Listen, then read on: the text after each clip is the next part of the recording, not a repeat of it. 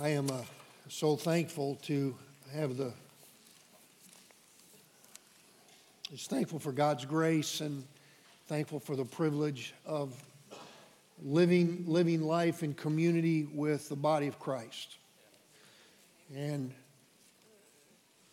seeing little infants come into the world and mom, Christian mom and, and dads um, committing themselves to raise kids to be disciples of Christ and for us publicly sharing in that, and then thinking about watching high school graduates um, completing pretty major phase of their life, kind of starting out now to go forward in the world, and then thinking about birth, high school graduation, and then yesterday, gathering together as a community of faith to, to give thanks for one who went on to eternity this week. And it's a picture of birth, transitions, and ultimately uh, going on to eternity to see our Lord. All of this is rooted in one who lived a sinless life who died on a cross for our sins and was raised from the dead. And our hope as parents, graduates, and even those who, as we gather together as a family to celebrate those who've gone on to eternity, it's all rooted, our hope is all rooted in Christ. And it's a, it's a blessing for us to do this together as family, community of faith. Several Years ago, I received an unexpected phone call from a Christian brother, a man who was a former basketball player for the University of Louisville.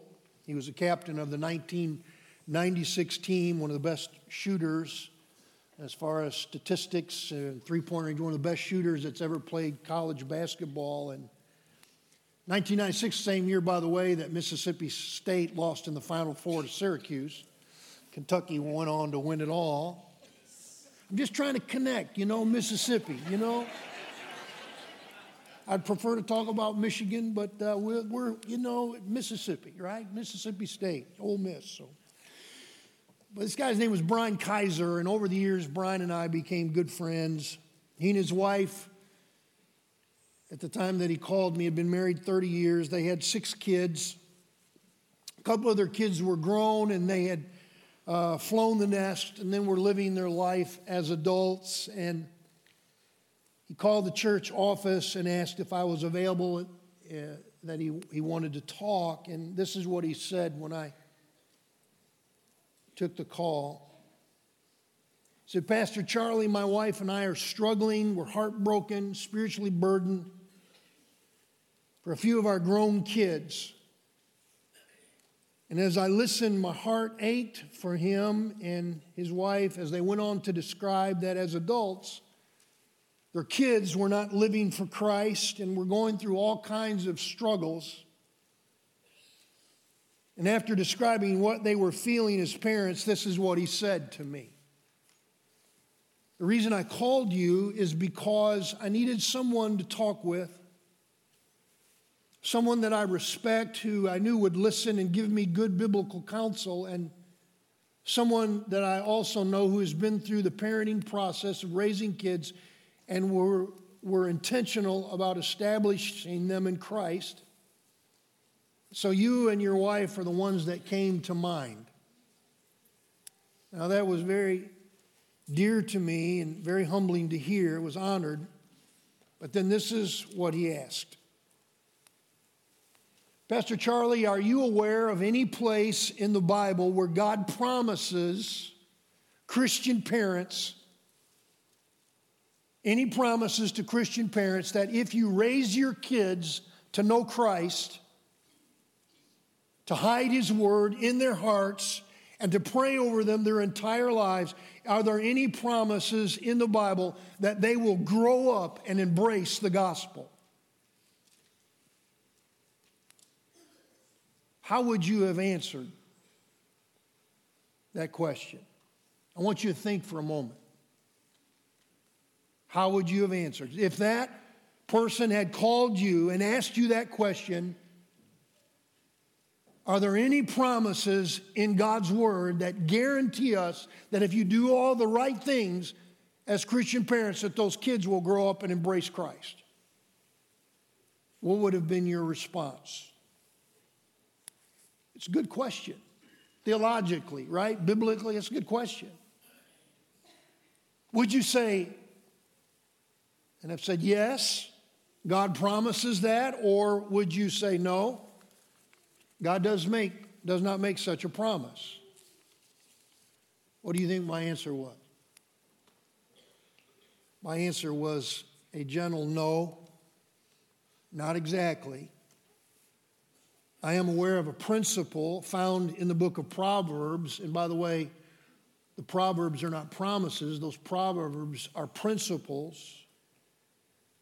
One that came to mind was the principle in Proverbs 22 6 train up a child in the way he or she should go, and when they are old, they're not and they will not depart from it. Sounds like a promise, but it's not a promise, it's a principle. And actually, scholars have struggled for years and years on the best way to translate that verse because it literally reads in the Hebrew train up a child in his way, and when he is old, he will not depart from it. So it's a sound principle. Sound principle. They have to be trained. Kids need to be trained. And the principle is they're likely to turn out the way that they've been taught. That's the principle. They're likely to do that. But that Proverbs is not a, that's not a promise. Great counsel, not a promise. However, in the conversation, I went on to have to share some things with him that I believe strongly in the goodness of God and the faithfulness of God and the sovereignty of God, and especially in his promises regarding prayer all of which can be applied to raising our sons and our daughters and our grandsons and our granddaughters and working together as a church family to raise kids that are entrusted to us as a church family. In other words, I do believe in faith, faith based parenting, which is what I want to share with you this morning faith based parenting that you and I, as a community of faith, as well as individual parents and grandparents, serving God, trusting in His sovereign goodness and faithfulness to honor His word in the lives of our families. And so, if you have your Bible, I invite you to open it with me to Exodus chapter 2. I have never preached this text before, and, uh, and so I really uh, enjoyed some preparation time this week going back through, and so I want to share this text with you, and we'll read this in just a moment. But here's the reality as these parents today, moms and dads and grandparents, publicly dedicate themselves to the Lord and consecrate these little ones to the Lord's service. The reality is the amount of time that it takes before these same little ones that were presented before us as a church family the time that it takes from them to go from that to here they are graduating as graduating as high school seniors, that time will pass in a flash. Amen. It goes by so quickly. As we recognize these high school graduates today, I would dare say there are many of you sitting here this morning who can remember when these graduates we're also going through what these parents went through in dedicating them to the Lord. Anyone remember that? And I know all of you have heard this same thing said to you by other parents and other grandparents who have said to you, Oh, oh, enjoy them being little. It'll be some of the best years of your life because they're going to grow up and be gone, and it passes so quickly. And it's true, isn't it? Amen. And so, with that in mind, I want to challenge all of you as parents, challenge you as grandparents. Your primary role as grandparents not to spoil them. Spoil them as you as you will, but there's more to being a good grandparent than spoiling grandkids. So, all of us as parents and grandparents and as a community of faith, I want to challenge you to seize the moment, to seize the days and the weeks and the months and the years, and do not waste time. If you're going to raise your children to embrace God's call upon their lives to be followers of Christ, then start where you are. Start today. You can't make up time, wasted time. You can't make up for it in the past, but you can, by God's grace, be determined to do things differently going forward. And so, my encouragement to you is to press ahead.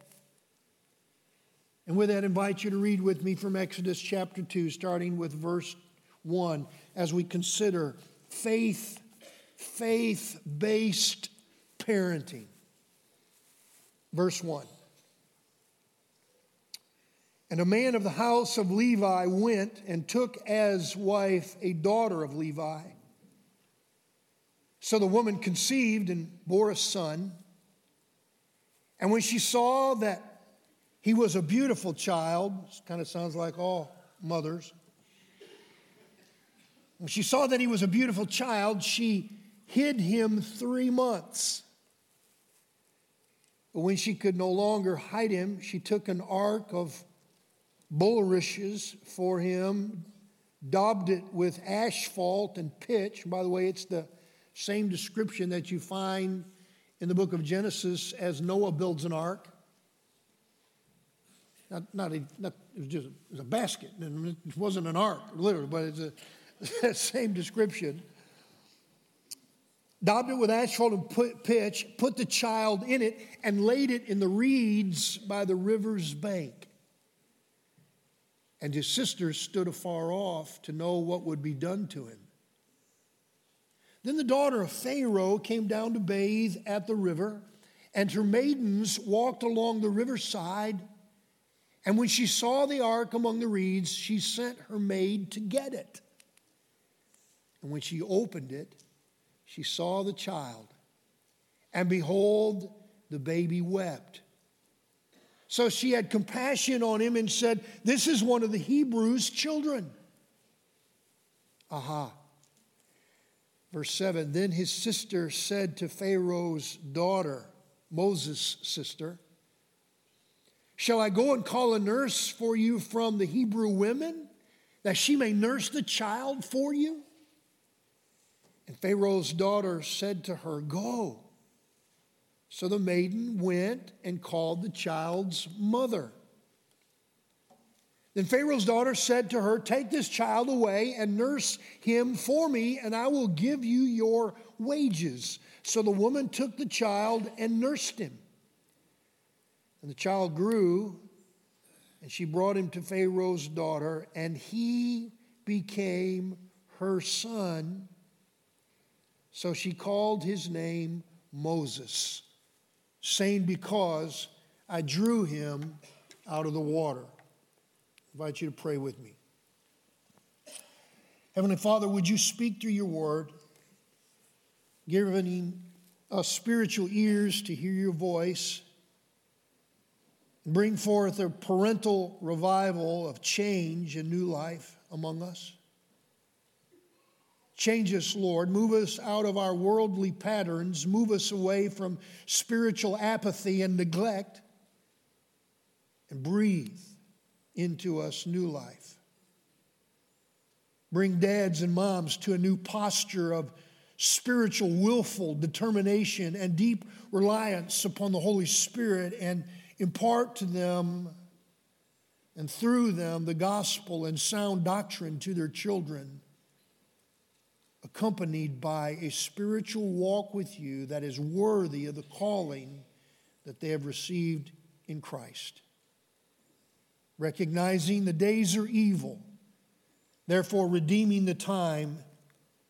And we're asking that you do this for your glory. We pray in Jesus' name. Amen.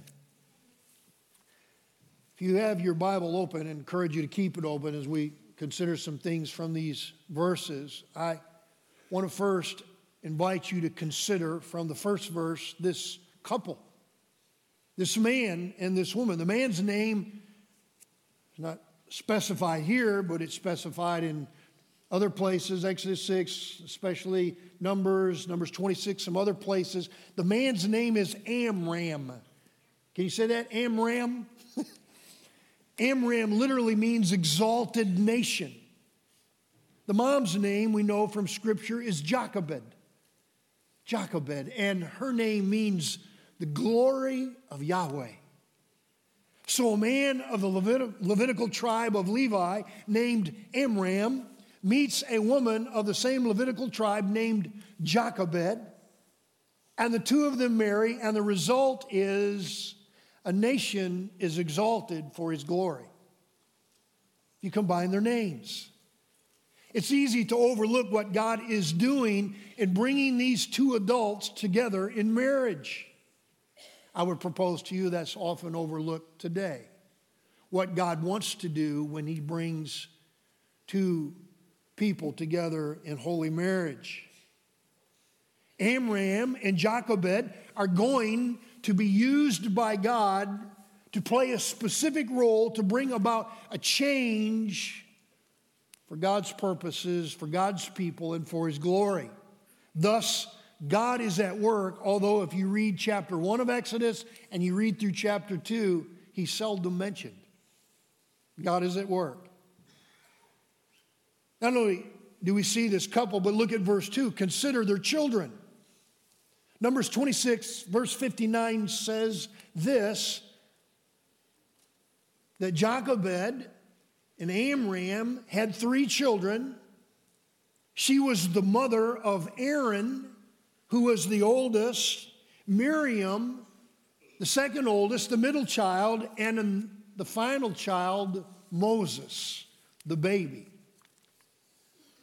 She and Amram are raising them, and little do they know at the time that Aaron, the oldest son, will one day become a leader, a head of the priesthood.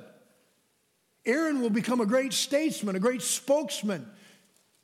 He'll become Moses' right hand man. And little do Jochebed and Amram know that Miriam one day will become a woman who leads others in praise and worship of the Lord. And little do they know that this birth of this boy, Moses, will one day become a great leader for the children of God and for God's honor and glory too. Verse 2 describes Moses. It says he is a beautiful child. Moses, if you go down to verse 10, is named by Pharaoh's daughter, literally mean his name means one who is drawn out of, drawn out of this Nile River. He'll be the same one that God uses to draw his people out of Egypt. And again, God is not mentioned in the actual text. Consider the couple, consider these children, consider also the crisis, the crisis around the birth of this, this baby boy. Moses is born at a time, at a moment in history when it's pretty bleak. Amram and Jochebed have to be sick with concern sick with worry during Jochebed's pregnancy. As she carries that little infant inside her womb, she is faced with the reality that as soon as he is born, legally he is to be destroyed.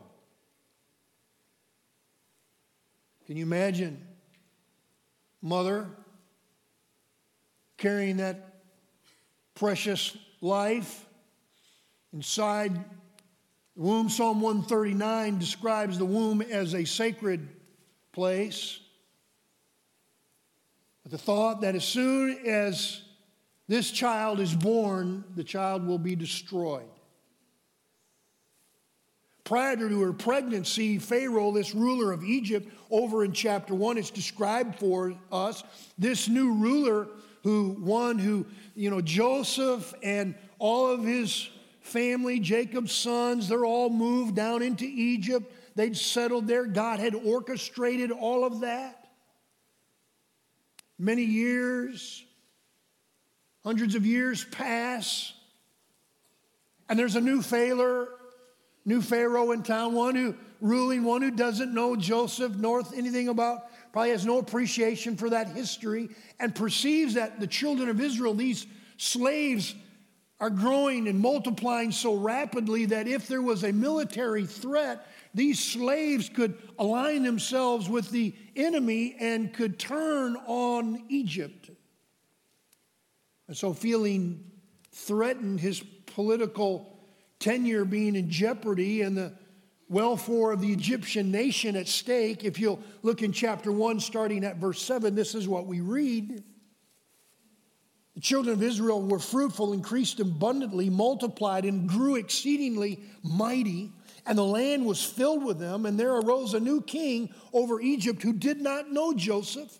And he said to his constituents, Look, the people, the children of Israel, are more and mightier than we.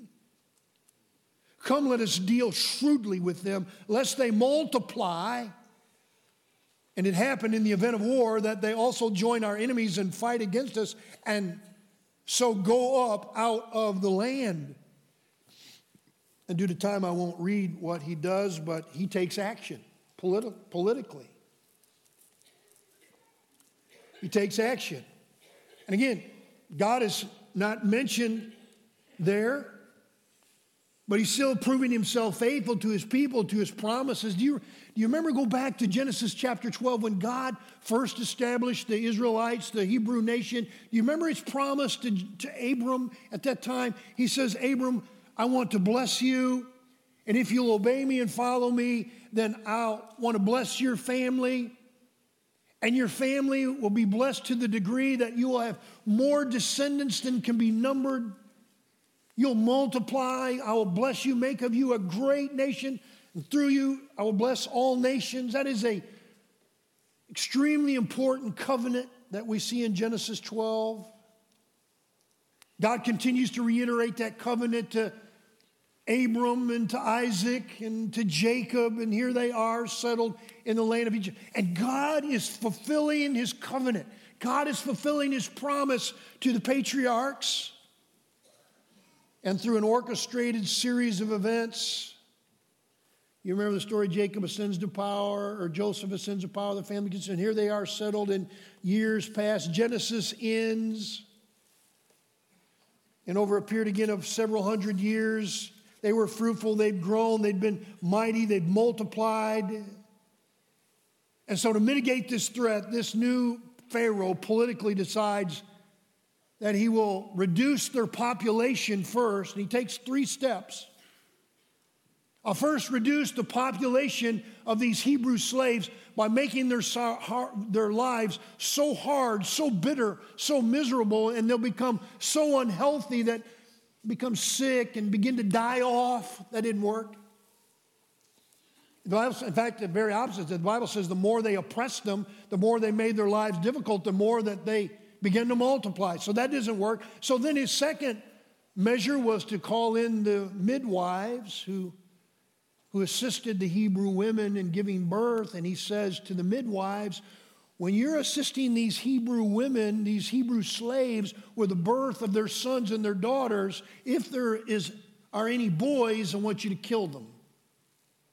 And then it's the first time God is mentioned in this text. As they go into bondage until they eventually come out of bondage, a period of 400 years passes, and there's only one mention of God during that 400 year period, and that's when these Hebrew midwives, you remember, they feared God. They fear the Lord and they wouldn't obey the king's order, and he calls them in and they and they said, Well, these they they kind of it, it's civil disobedience what they do. And they, they say, well, these, these Hebrew wives are stronger than these Egyptian women, and they just go out on themselves. I'm kind of paraphrasing this. They just go out and find a tree somewhere, and they just give birth, and we midwives don't even have any part in it. Again, God's at work, and so when that doesn't work, then the final decree is in the last verse of chapter 1. So Pharaoh commanded all of the people throughout Israel, throughout the nation, Goshen, everywhere. Every son who is born shall be cast into the river, and every daughter you shall save alive. That's the third measure. Let's get rid of them, make their lives so hard they become sick and oppressed and they begin to, through their sickness, die off. That doesn't work. Let's have the Hebrew midwives kill them. That doesn't work. And so, this political order is every baby boy that is born throughout Egypt is to be drowned in the Nile River. Those are the circumstances in which Jochebed carries this baby boy in her womb. And you could easily imagine the people are left to wonder. Think about men and women during that time, the same awareness as Amram and Jochebed that as soon as this child is born, he's going to be drowned. Little boys. And wonder, where is God in all of this? Has God forgotten us? Has God abandoned us? Does God even care about us? Or even further, is, or is God even real to be allowing this to happen? The couple, the children, the crisis in which Moses comes into the world, and then consider with me in verse 3 and 4 the course of Jochebed. Probably Jochebed and Amram for sure, but we don't know, but certainly Jochebed is mentioned here. It seems that Jochebed, this mother, was developing some type of course of action, some type of strategy. Certainly, time to pray and to think and prepare. And Jochebed is only mentioned two times in the Bible, but she has a lasting, permanent place in Jewish biblical history as a mother to be honored honored as a great woman of faith. And once Moses is born, Jochebed operates in faith, and she devised this faith based plan, if you will, a plan to somehow to protect, to preserve her son, and even at great risk to herself. What's the Bible say? It describes it. She hides him for three months probably trying to keep him quiet. Perhaps before that, even hiding her pregnancy, wearing certain kinds of clothes where you can't detect it, doesn't want anyone to know, keeps him quiet during the birthing process, keeps him quiet after he's born. And once he begins, this little infant begins to grow larger and a little stronger, probably becomes a little louder, and she gets the idea we're going to be found out. Someone is going to know. And so, as a last ditch effort in faith, she puts together a, a basket, an ark, fashions it, prepares it, daubs it with asphalt, makes it watertight, and leaves it on the bank of the Nile River, strategically placed where perhaps Pharaoh's daughter, this princess, and her maidens might find it convinced that perhaps if this, these girls, these women found this little infant, that somehow Moses might be saved. And so here she is by faith, places him in this ark, in this basket on the river brink, praying that the basket wouldn't turn over, nor alligators find it, smell it, and places the sister Miriam strategically in a position to watch the basket and see what happened, and you can be sure that she prays. Consider with me the Creator, God. And I want to propose to you that Amram and Jochebed, clearly Jochebed, through faith, trusting in God's sovereignty and His goodness, see God intervene and protect this child to provide and to bless and to be glorified. Look at verses 5 through 10 again. Let's read it once more.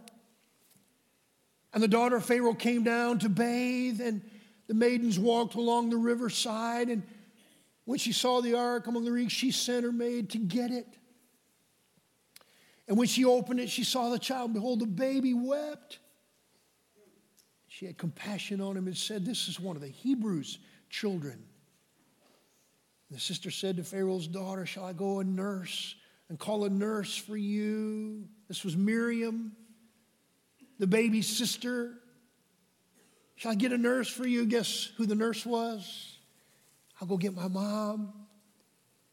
To nurse the child, the Pharaoh's daughter said, verse 8, Go. The maiden went and called Jochebed, Moses' mother. And the baby was committed back to Jochebed's care, verse 9. Nurse the child, take care of him, and I'll even pay you a wage. And so the women, Jochebed took the infant Moses, nursed him, the child grew, and at some point, the child was surrendered over to Pharaoh's daughter. I've already mentioned this, but as you read the story, one of the things that's really struck me was for almost 320 years up to this point, God seems to be silent, God seems to be absent. Very little mention other than him mentioned around how these midwives feared him. But just at the right time, God intervenes and delivers this baby's life and works in such a way where Jochebed gets a nice nice wage for doing something she longed to do, and that was to raise Moses, to keep him alive. And so, what does that story have to do with us? I've heard stories of moms and dads who are afraid, who are fearful to have children today. I've heard comments like, We've decided not to have kids. This world is so evil, so sinful that we just hate to bring a child into the world. I've talked to other women who found out they were pregnant either out of wedlock or premature, or women were going through some real serious times in their marriage and just all kinds of things where they said, God, why now? Why am I having this child now? Why am I now pregnant? There may be some of you here today discovered that you were expecting with a child and were going through some times in your life where you thought, why now? This, this is certainly not the good best time for this. And I've heard that and had those conversations. And I've also heard some of those same conversations change a little time after those children came into the world. I would say to you, regardless of your own circumstances, God is, God, our God is always faithful. That is his name. That is his nature. And I want to challenge every mom, every dad, every parent. I want to challenge you to, to, to, to denounce all fear and all anxiety about raising your kids. God does not want us as parents and grandparents to be raising our kids with a spirit of fear. Never. Instead, I would encourage you to cover them, cover them on a daily basis with prayer and supplication, and intercession, and thanksgiving. And to parent your kids, to grandparents to parent them with confidence and trust in God's nature, His faithfulness, and God's goodness. Let me share some verses with you. If you want to write these down, encourage you to write them down and even commit them to memory. Proverbs 22 6, as I've mentioned already, is a great principle. Train up a child, train up a little boy, a little girl in the ways that they should go, and when they're old, it's not likely to depart from it. So, God, that's what I'm going to do as a mom and a dad. I'm going to memorize this principle and I'm going to dedicate myself to raising this son, this daughter for your glory. And I'm going to cover them with prayer every day. Cover them with, and cover myself with prayer in the process. Mom and dad, do not underestimate the power of prayer. Our God calls us to pray, and I don't understand all of the intricacies surrounding the mystery of prayer, but you can go from Genesis through Revelation and you can see God move in extraordinary ways when His people pray. Pray for your kids. Pray for them when they're first come into the world. Cover them in prayer and allow the Word of God to guide you to pray with confidence and boldness according to the scriptures as you pray for them. Listen, our kids are grown 37, 35, and 31. Two, two of them are 31. Cover those kids every day in prayer, and they know it. The reason I pray for them is because I believe that God will protect them and bless them doesn't, doesn't promise to keep them from hardship and trial, but in the, all of it, just, just praying over them, interceding for them on a daily basis. Psalm 102, verse 28 says, Lord, the children of your servants will continue and their descendants will be established before you. Pray that prayer. Pray that verse over your kids and your grandkids. God, my descendants are going to be established in you. 2 Timothy 1 7, for our God has not given us a spirit of fear, but of power and of love and of a sound mind. Or some of your Bibles may say discipline. So I'm not going to yield to fear in raising our kids. Hebrews 12, 2, oh God, you are the author and the finisher of our faith. And so you're the author and the finisher of the faith of our, of our family and our kids. Claim Philippians in prayer, Philippians 1 6. God is faithful. God is faithful to complete every good work that He starts in us. That could be applied as you pray for your kids. Philippians 4 6 and 7. I'm not going to be anxious about anything regarding these children, but I'm going to pray about everything in their lives. God, I'm going to rest in you as I do for a peace that surpasses all understanding, that your hand is upon them as they come into the world, as they go off to school, as they set out for college, or as they leave home for the first time, God, I'm going to trust that you're going to be faithful to complete the good work that you start in their lives. Hebrews 11 Faith is being sure of what you hope for and certain of things that you cannot see. And I want to encourage some of you parents, and, and some of you understand this, that some of the real parenting work starts when they leave home. You can't appreciate that when they're little, but you'll understand that when they get older. That's when the prayers are needed more than ever. God, I can't see them they're out of sight, they're out of mind, but God, you're faithful. You see them, and so I'm going to trust you and cover them in prayer. God doesn't want us to be fearful in raising our kids. He wants us to trust and rest in His goodness and His faithfulness. Cover them in prayer, teach them the Bible. You guys know that text in Deuteronomy 6. I'll read it, but let me summarize it. Mom, dad, grandparents, grandparents, grandparents. This applies to you as well. There is only one true and living God. These graduates and others, especially as they go off to school, they're going to hear other theories. There's many gods.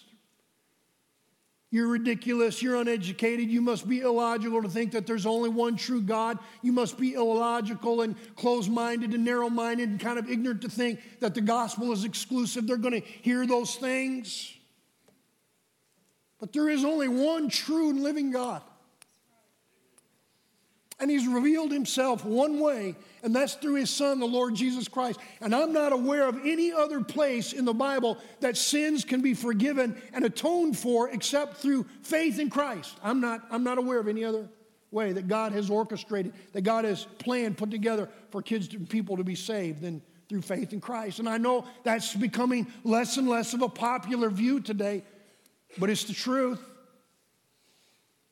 According to Scripture, there's one true living God, and He calls us to love Him with all of our heart, our mind, our soul, and our strength. And he's called us to hide his word in our hearts. Psalm 119, our kids learn it in vacation Bible school, right when they do the pledge to the Bible. Your word is a lamp unto my feet, a light unto my path. God, your word I'll hide in my heart. Why? That I might not sin against you. Teach them the word. He says, talk about the word of God in your home.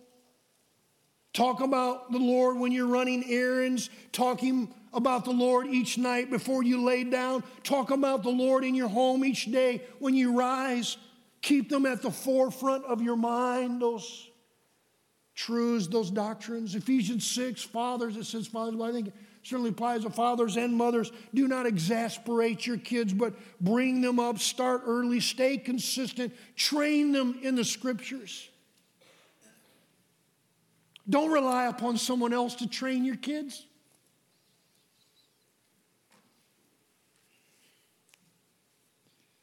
That's, that's your calling. That's a high calling from God to you personally. He's entrusted that little bundle to you, that precious little boy, that precious girl, that precious life. Don't rely upon someone else to do that for you. And I would also add to take away the joy and the pleasure and the blessing of that. And Ned Hickey's going to love me for this. I just, I just, I've never been a part of a church that had Bible drill. Man, that's a good thing. I would just encourage every parent, take advantage of it. It's not likely any of your kids are going to be pro ball players. It's not likely that, I mean, even if they're really, really good, it's not likely they're ever going to make money doing it. And I want to tell you, as a parent, as a grandparent, there'll be something that brings you much greater pleasure one day knowing that God's word is hidden in the heart of that child than how well they can kick or throw a ball. I love you. I, I love you. I'm telling you the truth, sincerity in heart. You will regret it.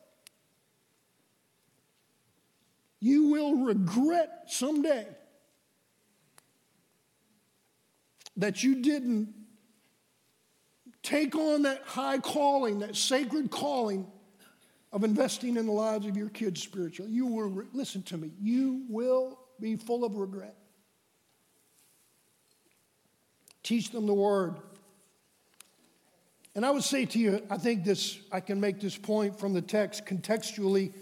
Jochebed, Jochebed had a plan. She put together a spiritual physical, faith based plan how to protect and preserve and care for the life of this baby. And the application would be mom, dad, grandma, grandpa. Have you ever stopped to think about devising a spiritual parenting plan, grandparent plan for your kids? Our grandson was down here a couple months ago, and we made plans. We went up to Walmart and let him, he picked out a little red Zebco fishing pole. And I went up to a little, this, what is this little bait place here on Bankhead, you know. We walked in there and opened that cooler door, and I said, Hey, Will, get, get one of those boxes of worms. He pops, I said, Yeah, they're worms. So he got those worms, and man, we went out behind Brunetti's and just me and him sat there on that bank, and I cast that thing out there, and he's, I videoed it. If you want to see it, see me after service. and I, he said, and I said, just, just reel it real slow. Just, just reel it in. He did it, got it in. We threw it back out there. And he got that old bobber disappeared, you know. He didn't know it, he didn't know it was gone. He just reeled you know. I said, Will you, you got something?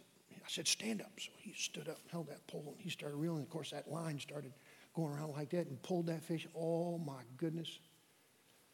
We caught, we gave him names. He caught three or four fish.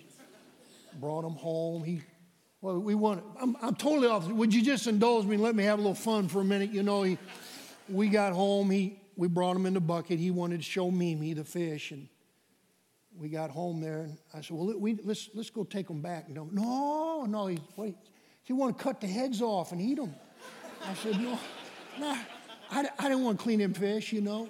So I said, you know, so I don't exactly, we, we talked about, you know, let's, it was got dark, you know. I said, let's get a flashlight and let's walk back down to the river or uh, back to the little pond area back there. And I said, let's go. And so we, me and Will, he held the flashlight. And we walked down with that little bucket of fish and, and we prayed over them, you know, that they'd find their mom and their dad and make it back home. And, you know, you're, you're looking for every opportunity, right, to instill prayer and faith in them, you know. And, so I mean, just pray over them when they let their fish go. They find their mom, and their dad, and their, you know, the hole, wherever their bed, wherever they were going back to. So, but my, my point in telling you that we, we made plans. We, Mindy made plans. We did things with him, but you know, and we, we do that. But what about a spiritual plan? Something that's intentional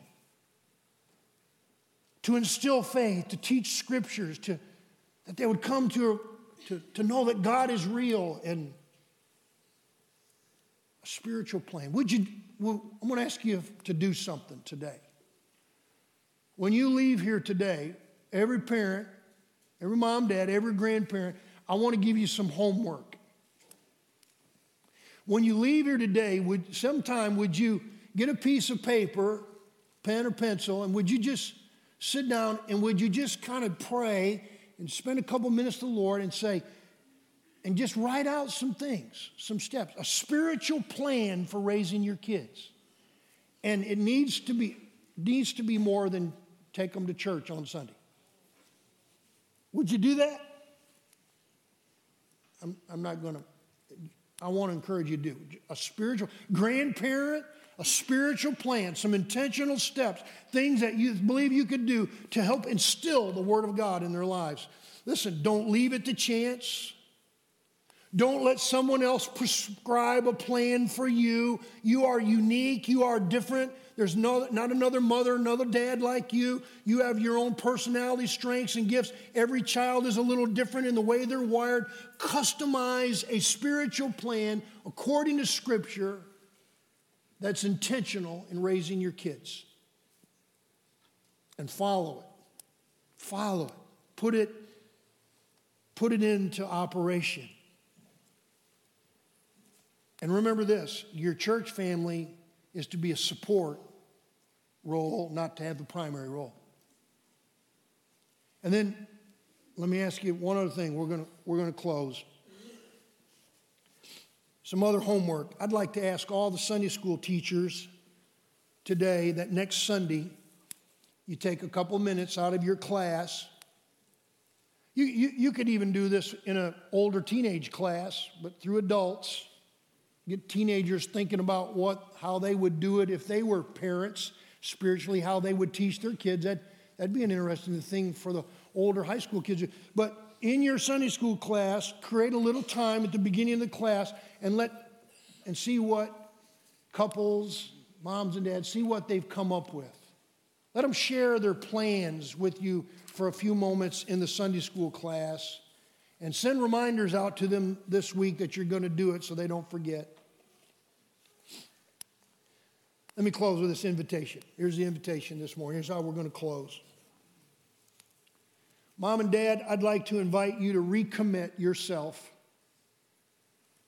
to rededicate your lives to the Lord, that you're going to parent your kids by faith. I don't care if they're one month old, one year old, 10, 20, 30 years old, that you will rededicate yourself to parenting your kids by faith. That's the invitation. Parenting them by faith, guided by the Word of God and the leadership of the Holy Spirit, covering them with prayer, and trusting in the goodness and the faithfulness of our God. Let's pray together.